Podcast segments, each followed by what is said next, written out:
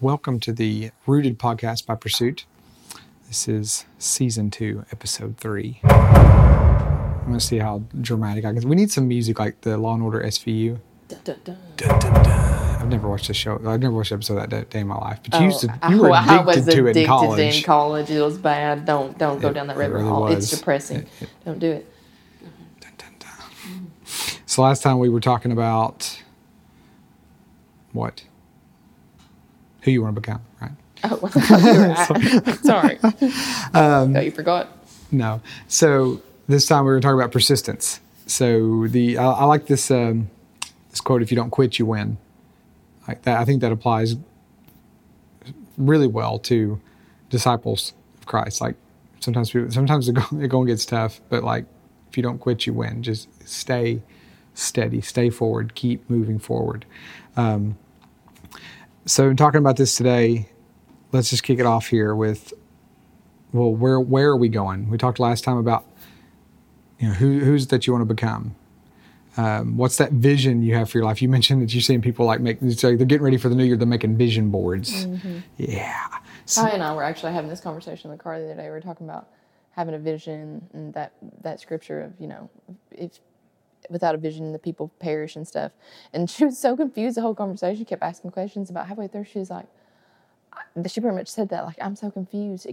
She kept thinking in her mind, because we've explained so many times that you can have, like, open visions. Mm-hmm. And she was thinking open visions, not, like, vision as in a goal, because that's what I... Oh, yeah. And so I had to explain that to her. I had to explain that. Okay. And she was like, okay, that totally makes sense now. Yeah. I love whenever I'm talking to her about stuff and she says something like that. She's like, I don't understand what you're saying right now. And then I'll tell her and she's like, oh, so like this. I'm like, that's exactly right, actually. Okay. Yeah. So what's our vision? Well, in the scripture we see a huge history, long history of God and man walking together. And nearly all these stories, God called upon someone to partner with him for God's plans and purposes. And in those Old Testament stories, typically God reveals a measure of himself in the process, and the person in Scripture sees that, and they count that as worthy of the cost. Like they see the vision of God, and they say, "That's what I'm going after." Mm-hmm. And I think of like Abraham, Gideon, Isaiah, David, Elijah, Paul. These different people. They had an experience, a glimpse of God, and they said, "That's worth laying my life down to." Mm-hmm. So. And I think this is interesting. Proverbs 16 gives us some insight into planning our lives, having a vision for our lives, what we're going to do, our actions, and then God's role in it. So I'm going to read these four verses. Proverbs 16, verses 1, 3, 9, and 33. This is NLT. We can make our own plans, but the Lord gives the right answer. Commit your actions to the Lord, and your plans will succeed. We can make our plans, but the Lord determines our steps. We may throw the dice, but the Lord determines how they fall. And I like this. So start looking at the first one. We make our own plans, but the Lord gives the right answer. Mm-hmm. Like we can plan, and I'll couple that one with the other one. The Lord determines our steps. We can plan and have everything in motion, but God is going to be the one who says, "This is either where we're going or we're not." He'll adjust. He'll move. He will change the plans without us even realizing it. And when we're walking out those plans, He is the one who orders our steps in them. And that's where I kind of talked about how sometimes people will go after something. They get a vision and they're pursuing something and they hit that adversity and they're like, why? Why is this happening? It's like, should I not do this? Is that a sign to me that God doesn't want me to do this? When did that become a thing that whenever we hit adversity, that was instantly assigned to us? I'm feeling some resistance here. So I don't know if this is where God wants me to go, because if God wants me to go there, then that means it's going to be sunshines and rainbows. Yeah, and it's like, where in Scripture did we see that? Like he told Abraham, like, just get up and go. Get all your bones. He didn't tell him where to go. Do you think that was easy? Paul got stoned to death. Paul, you're the apostle to the Gentiles. Yeah. Yes, God. Here's a stone. Right. Like, I mean, think of all the prophets. I hate reading the prophetic books because I'm just like, you guys have the worst life ever. And hate's a strong word. But yes, I strongly dislike. But no, it's crazy. Going back, Micaiah and I have had some really good conversations in the car the past week. Okay, we had that one over vision. But we were driving to church the other day. And she was talking about how she missed a family that recently left the church to take a position somewhere else. And just like, why did they have to leave? And I said, well, they were just being obedient to what God has called them to do. And she was like, well, would we ever leave our home? Like, she was like distraught. And I said, well, if God told us to, we would have to. And she was like, but why? And I said, because we gave up our right to have dreams and plans. Like, they're not our own anymore. And we can have them, yeah. And then God can turn them. I said, yeah, we can, you know, I said, we can plan to stay at our home forever, you know. Mm-hmm. And I said, but if God says, well, that's not my plan. Mm-hmm. I want you to go somewhere else. I said, then we have to go. And I said, because we are obedient to what God says, even if it's hard. And that was just a life lesson that we were having in the car, that, you know, our plans are not our own, that a lot of times being obedient isn't easy, you know. And we were just talking about, I know that family in the church that we miss very much, you know, I know that wasn't an easy decision for them. I know that was hard, and we miss them. And I know if we ever had to leave, that would be hard.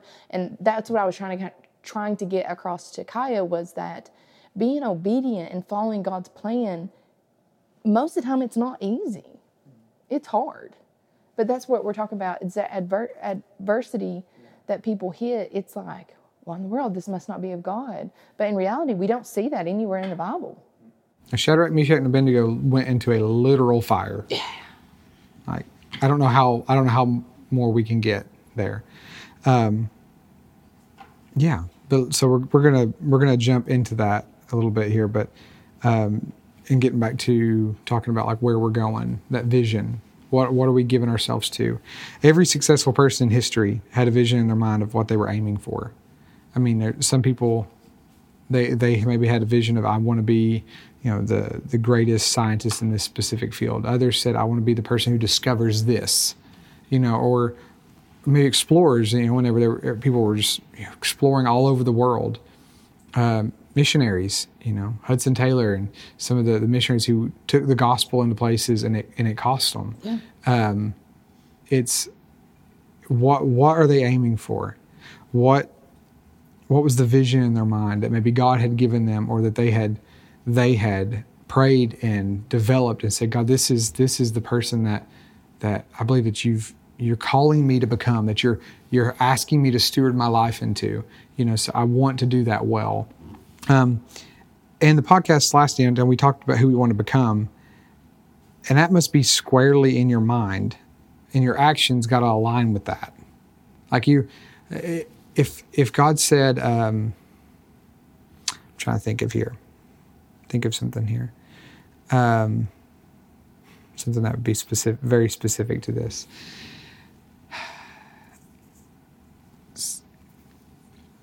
I'm trying to be precise in what I'm saying here. Okay. But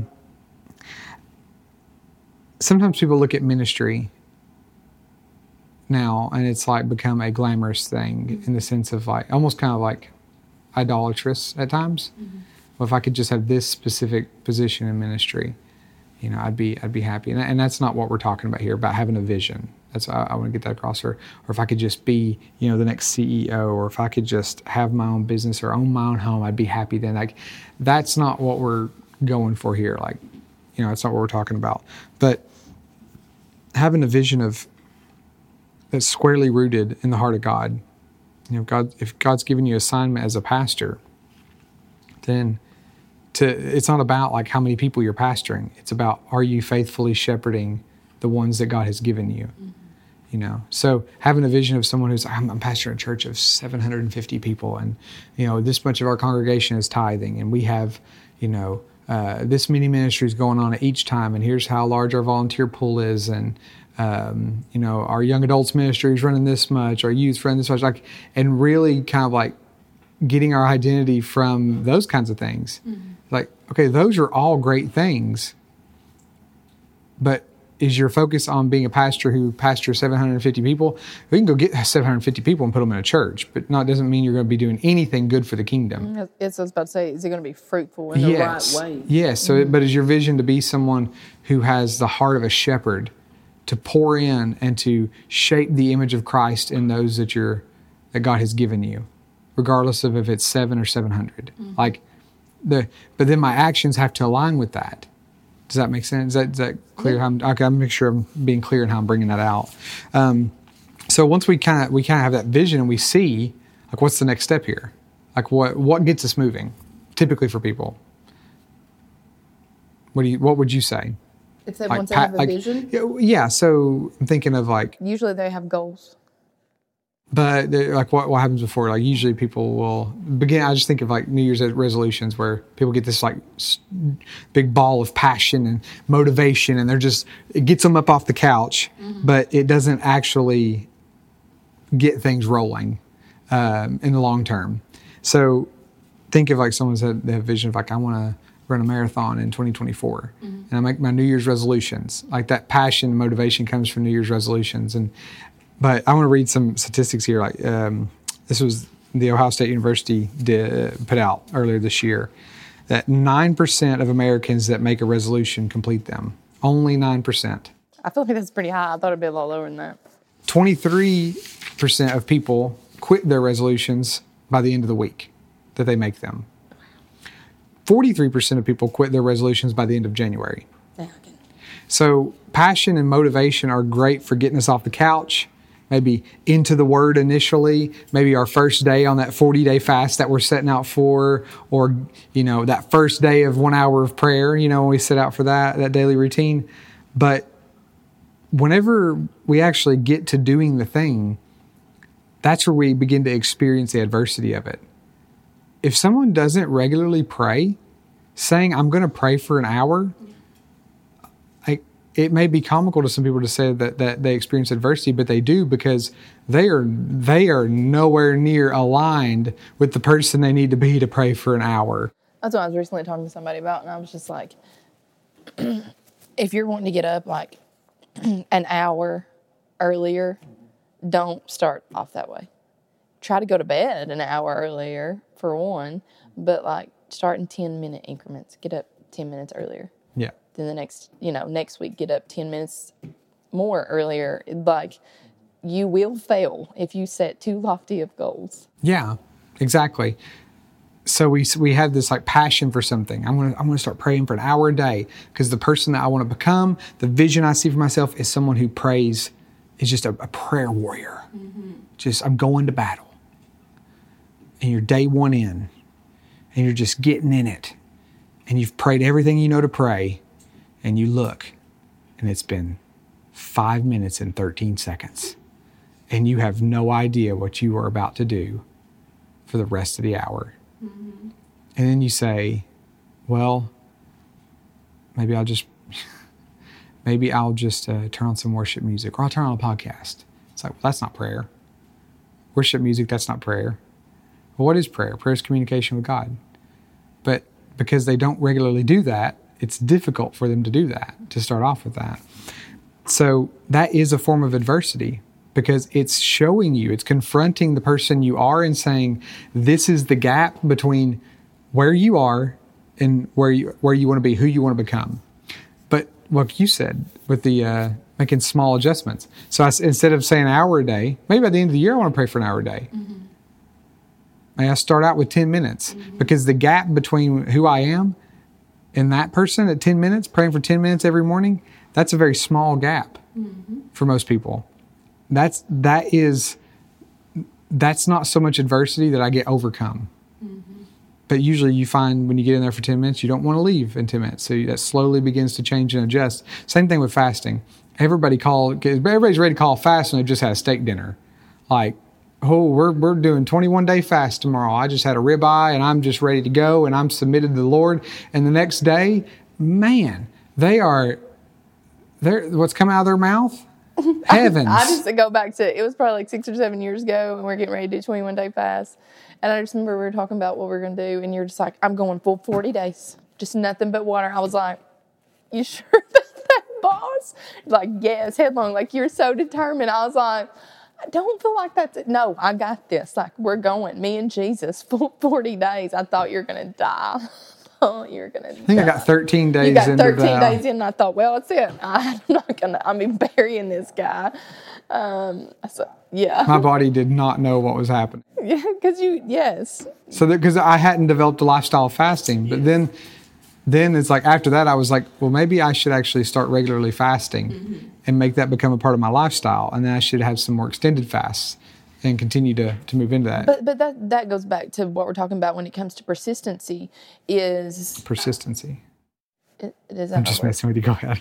But being persistent is the small changes, they become part of who you are. Yeah. They become a lifestyle. Like you don't... You may start off, if you have a weight loss goal, say, and you may start out using MyFitnessPal to track all your stuff. But once you're persistent and consistent, then 6 months down the road, you don't need MyFitnessPal because you know what you can and cannot eat and what's good for your body and what's, you know. But 6 months down the road, you'll develop a habit of using it and you won't stop using it. It's a lifestyle. Like, yeah. It becomes something that aids you. So persisting is... keeping moving forward in the face of adversity. Consisting is doing the same thing well over and over and over again. And I look at that and I think, okay, well, with New Year's resolutions and people wanting to start new lifestyles and all these different things, they have all this passion, but passion and motivation are like they're in short supply as soon as you hit adversity. That adversity may look like the goal you've set for going to the gym, or it may look like I want to read so much scripture a day. I want to pray so much a day. Like God's calling me to do this, and I don't, you know, and I've got to do it all right now. It's like, no, I'm going to read the whole Bible in a year, and then you hit Leviticus. You get hung up there, like March to December. You're just stuck in Leviticus. No, that's when people. That's at the end of January. That's what I'm saying. Just quit. They're just like, stops. No, I'm sorry, Lord. But this is where we have to become resolute, and we have to do the things that need to be done to become that person. If I'm saying my goal is to become a person who is like, oh, I am a disciple of Christ. So that's who I am. And I want to do the things that a disciple of Christ does. Well, that's where I'm going. That's how I'm going to get there. That's how I'm going to see that fulfillment of that in my life. So I have to do the things that need to be done. So when passion and motivation may get me off the couch, but the habits, the determination are what's going to help me persist whenever it's not fun.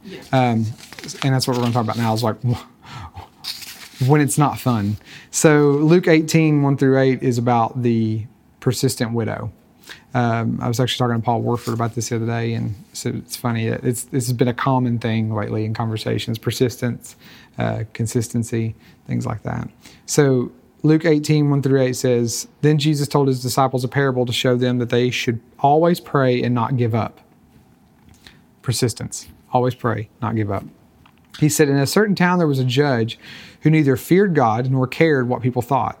And there was a widow in that town who kept coming to him with the plea, Grant me justice against my adversary. For some time he refused. But finally he said to himself, Even though I don't fear God or care what people think, yet because this widow keeps bothering me, I will see that she gets justice so that she won't eventually come and attack me. And the Lord said, Listen to what the unjust judge says. And will not God bring about justice for his chosen ones who cry out to him day and night? Will he keep putting them off? I tell you, he will see that they get justice and quickly. However, when the Son of Man comes, will he find faith on the earth? So this persistent widow experienced adversity when it came to getting her request answered. She kept showing up every day and just going and going and going. And it was just wearing the judge down. But what the judge didn't know is that every time she did that, it was just like stealing her resolve to keep doing that. She showed up on Monday. I want justice.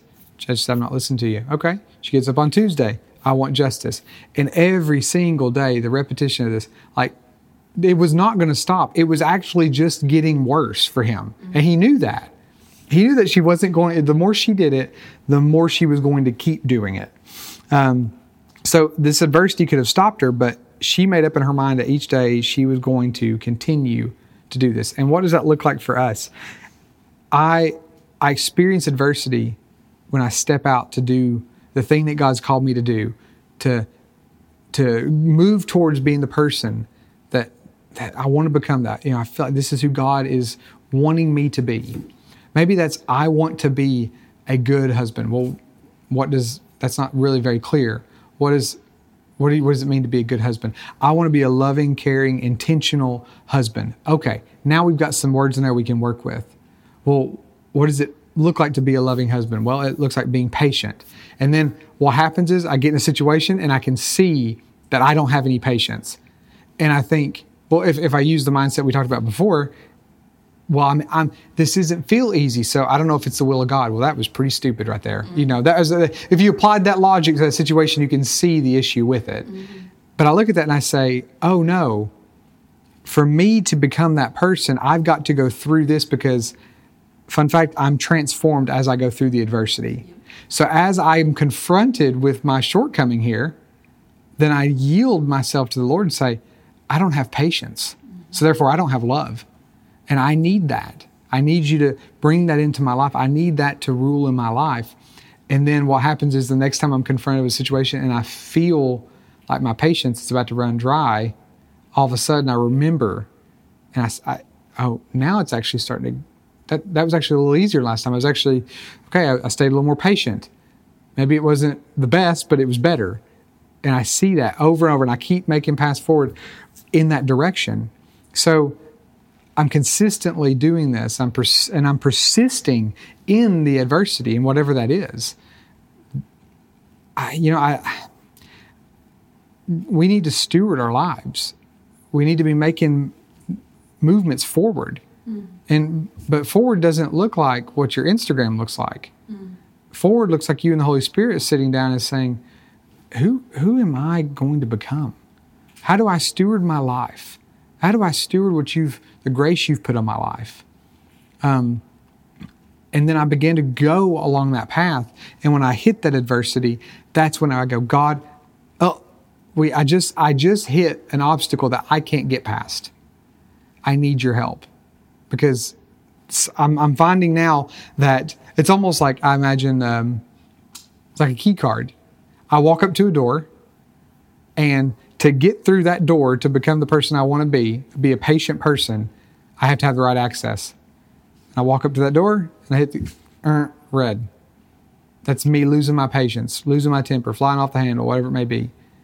And I'm like, okay, so I don't have the right access here. I can't, it doesn't matter what I do, I can't get through that door. But as I begin to be transformed, one day I go to there and I hit that key card, green light. Oh, I've actually changed. My access has actually changed here. Something has been modified where now I can move forward in that direction. And it goes with, it's something that Kai and I talk about a lot. Like, it's not just your words, but it's your actions.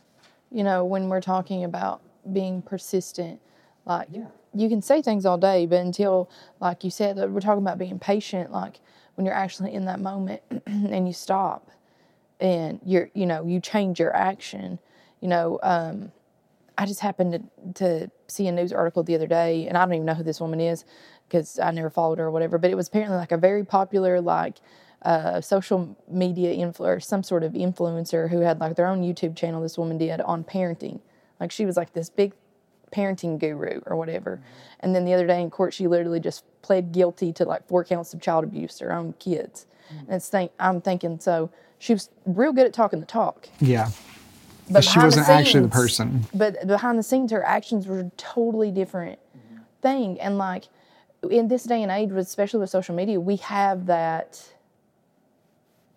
Yeah. That's so prevalent everywhere when it comes to being persistent. Like, we can, if your goal is to, lose 50 pounds, blah, blah, blah, and you're taking gym selfies every day in January, then come February, your Instagram's not looking like gym selfies anymore. I mean, if you're not developed that lifestyle of that person you want to be, yeah, that's what I'm saying. Like, we want to put up a personification like of someone, but if our actions behind the scenes, like you said, that access code, like, we could tell everybody, oh, I got access to that. I got access to that. I'm that person. Oh yeah. Yeah. But I mean, he knows. He knows who we really are, and he knows who he wants us to be. But if we keep putting up this front of, oh yeah, well, I'm this, but then behind the scenes, we're not putting in the work. Yeah. But I don't think that we I don't think I start off by saying, though, so let me kind of share my thought on this here. I say I'm a disciple of Christ, mm-hmm. even if my life doesn't look like it right now, because that causes me to confront the fact that if I'm saying that's who I am and my life is out of sync with that, then that's a problem that there needs to be an adjustment. Like, but if I keep saying that and no adjustment happens, now I'm moving further and further out of harmony with my actions and my words. Inconsistency, like you were talking about last time. Yeah, exactly. Mm-hmm. So, and a lot of times people they hit that adversity and then they back off, but they never move forward, but they get stuck right there. And then maybe they say, well, I don't know if this is what God wants me to do. And they come up with those kinds of things. Or, worse, they may say, well, this is just the best I can do. I'm a patient person. This is just as patient as I can be. Mm-hmm. We're only human. It's like, no, actually you have been transformed. Like you are dirt filled with glory. Like you're a different kind of human being now. You're like Jesus. Like you have been touched with divine nature. You're not just human, mm-hmm. So whenever we're talking about this, it's one thing to have a vision, but we actually have to say, well, how am I going to get there? How am I going to see the fulfillment of this thing I'm aiming at? Being a disciple. I am a disciple. Now, what does it look like to see that fulfilled? Yeah. What actions are going to help me be persistent in this? Well, what actions do I need to take? And then how do I be persistent in this? So I think if someone's like, so, well, I'm studying to be a nurse, well, okay, you're studying to be a nurse, but in your mind, like you are a nurse, like this is where you're going. Okay. This is who I see myself as in 3 years when I finish this program is I am a nurse, mm-hmm. and I'm going to begin to make the adjustments in my life now that are going to make me that person when I get there. It's not just about having a good education. There's characteristics you need in your personality to be a good nurse. I worked in healthcare, mm-hmm. seen good and seen bad. They're there.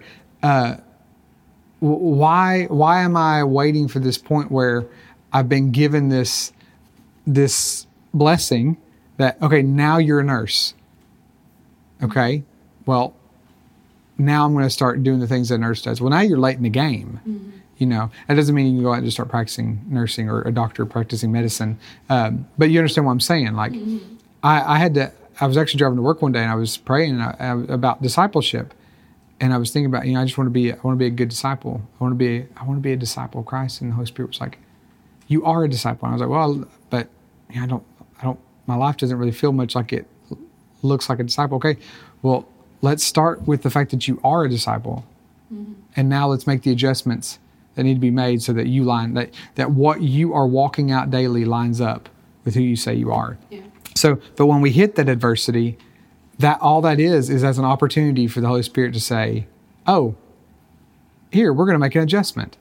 So James Lane Allen, he's a Lexington, Kentucky native. Like if you're around Lexington, you see a lot of stuff with his name on it sometimes. If you're paying attention, maybe you don't pay attention, but he died early 1900s, but he said, adversity does not build character, it reveals it. I've heard a lot of like Navy SEAL leaders say that they don't make SEALs, they reveal them. Like you show up as a SEAL already, they just uncover you. Is it Michelangelo said that with the sculpture of David that he didn't create that sculpture, he just freed him. Like he saw him in the marble, he just freed him. I think that's pretty neat. But sometimes that makes people think, well, if it's not already in me, then I can't do it. Like that's kind of like a logical thought with that. If I want to have good character, but I'm putting in adversity and I see that I don't have good character, well, then this is just who I am and I can't change. Mm-hmm. And that's actually not true because we have the Holy Spirit and we can be transformed by the renewing of our mind, the renewing of our entire being by the presence of the Holy Spirit in our lives. I think that that's the whole point, to be changed into the likeness of Christ. You are a new creature. And to renew your mind, because if we don't make that decision to change, then that's where you have generations and generations of people that are just the same. Yeah. and not in a good way. You know what I'm saying? Because someone did not take the opportunity and the hard way to turn and say, I know I'm gonna do it different. So, and let's look at this in the life of a disciple. And we're already at 30 minutes. I know. I thought we were going to land this plane a little early. In the life of a disciple, they say, God, I just want you to transform me. Okay, so you've been transformed and you're being transformed. Mm-hmm. So what kind of transformation are you wanting to take place here? I just want to be free from this. I just want to be free from sin. Oh, okay. Well, let's go to Galatians 2:20. You were co-crucified with Christ. Adam's dead. Sin's been dealt with. You're no longer a sinner. I hear people say that. I'm a sinner saved by grace. It's like, you're not a sinner. You're either a sinner or you're saved by grace. Which one is it? Yeah. So I'm a saint. I've been saved by grace. But then why do I see these things in my life? Oh, that's because you developed habits in your life that was going this direction. Mm-hmm. And now the Holy Spirit is doing a transformative process in your life. So you're experiencing adversity. And it's like, well, then what do I do? Well, that's revealing. That's giving you an opportunity for it to be revealed who you really are. Because when I experience that adversity and it doesn't line up with the life of Christ in me, I don't look at that and go, well, this is just who I am and I can't do anything about it. This is what my life looks like right now, but Jesus is what my life is supposed to look like. I lean into the Holy Spirit and He begins to mold and transform, and I begin to see these things change. Yes. I mean, it goes right along with, you hear all the time, like people are like, well, I just have an issue with my temper or anger because my mother had an issue with her temper and anger. And then my grandmother did. It's just a generational thing. And I'm just like, it's a learned habit. Literally, you did not learn how to deal with your emotions because your mother didn't learn how to deal with her emotions. And her mother didn't learn how to deal with her emotions. And no one stopped to learn how to deal with her emotions. Yeah. And take it to God and say, God, help me not have a temper. Help me not get angry. That's exactly right. I mean, I've had to do that a lot in life with things, but it's not a generational curse on me. It's literally learned habits. Yeah. And when we set out on the path of becoming someone, for instance, who is the living example of Christ, a disciple of Christ, we experience adversity. Like, you can call it the crucible, the furnace, the wine press, however else you want to see it. It reveals where you are currently at, but it's an opportunity for it to be revealed, the Holy Spirit in you that has that He has the transformative power to mold you, to shape you, to help you get past that obstacle. So as a disciple of Christ, I may find that fire is revealing something I don't like, but I simply submit to God and I humbly ask for His help. And when I do that, I find that the life of Christ begins to flow in that area of my life, and then that transformation begins to take place. Mm-hmm. Like, that adversity revealed that to me. But if I have this mindset of, oh, it's hard, it's difficult, maybe this isn't the will of God. It's like, no, it is the will of God. You are experiencing something that is trying you. Mm-hmm. And when we flip over to, we're going to read some scripture here. But you can choose not to change in that situation, though. You can, and you'll stay right there. Exactly. And then you'll still have this vision, mm-hmm. but you'll never get there. And now your life is going into that inconsistency, which is full of frustration and doubt and depression, anxiety. No bueno. And I can never get past this. I'm just going to be in this state forever. It's just not meant to be for me. Well, no. Stop speaking death over yourself. Exactly. Mm-hmm. But then whenever we ask God for help and we find that that life of Christ flows into us, then I go back into that fire, that crucible, that wine press, whatever it is. Same situation again. But now I see a little less of that old dead me, mm-hmm. those tendencies, those habits, those things I developed. Those things flow out, but more of the living God flows out. Mm-hmm. And I see, oh, He's transforming me as I continue to encounter this. I had somebody pray that over me one time years ago. I just now remembered it. His name's it's a guy up in Indiana. He's a real cool guy. Mm-hmm. But he was praying for me. He said, God, I pray that you wouldn't make this easier. I pray that you would make that boulder bigger so that the more he presses against it, the stronger he gets. And one day, you will make him strong enough to move that thing out of the way. Make it more. He prayed this over me, and I was like, what are you doing? I just sat for like 2 hours and kind of like tried to get counsel from you. He's quite a bit older than me. He's a pastor. He's been doing this for a while. And then he praised that, and I was like, that. But I look back on that, I'm like, that's probably one of the best prayers I've ever received. And God has answered that. It's I feel like that's one of the things I feel like God's answered more consistently than anything else. But Romans 5, 1 through 5 says, "Therefore, since we have been justified by faith and we have peace with God through our Lord Jesus Christ, through him we also have obtained access by faith into the grace in which we stand. And we rejoice in hope of the glory of God. Not only that, but we rejoice in our sufferings, knowing that suffering produces endurance.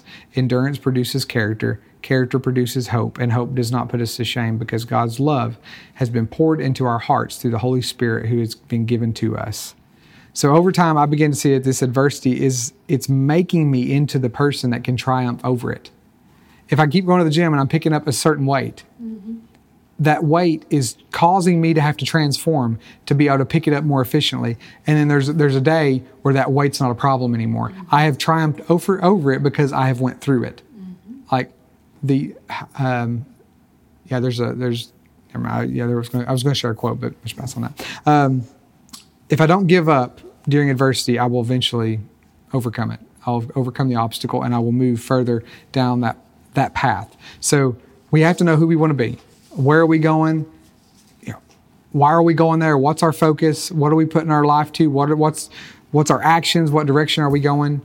Those things are great. And then we start moving in the path. And after we start moving on the path, we find don't have so much passion and motivation anymore. That's why I have to set my mind to, I'm going to do this thing consistently because this is the thing that the person does that I want to become.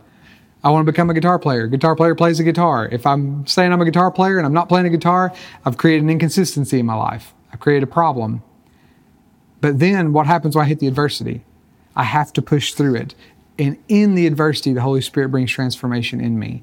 And he begins to transform me into the person that actually looks like what I'm trying to become. So we have to have adversity. We have to persist. If you don't quit, you win. Anything you want to add? That's so good. It's been my constant struggle with laundry. Thinking in my mind, Lord, you've helped me so much this year. Thank you. We're going to keep going. Going to get there. Going to be persistent. I love that super spiritual ending you put on that. It's wonderful. I mean, it spoke to me. The Holy Spirit is speaking to me about my laundry habits. You just persist in that laundry. That pile of clothes is not going to overcome you. No. Fold it, put it away, Sam. Yes. I love it. That will be what people remember from this. Oh, wow. Then you can come encourage me to fold and put away my laundry for 5-6 people every day. All right. Anything else? Well, that is Season 2, Episode 3 of the Rooted Podcast by Pursuit. Go do what Jesus said.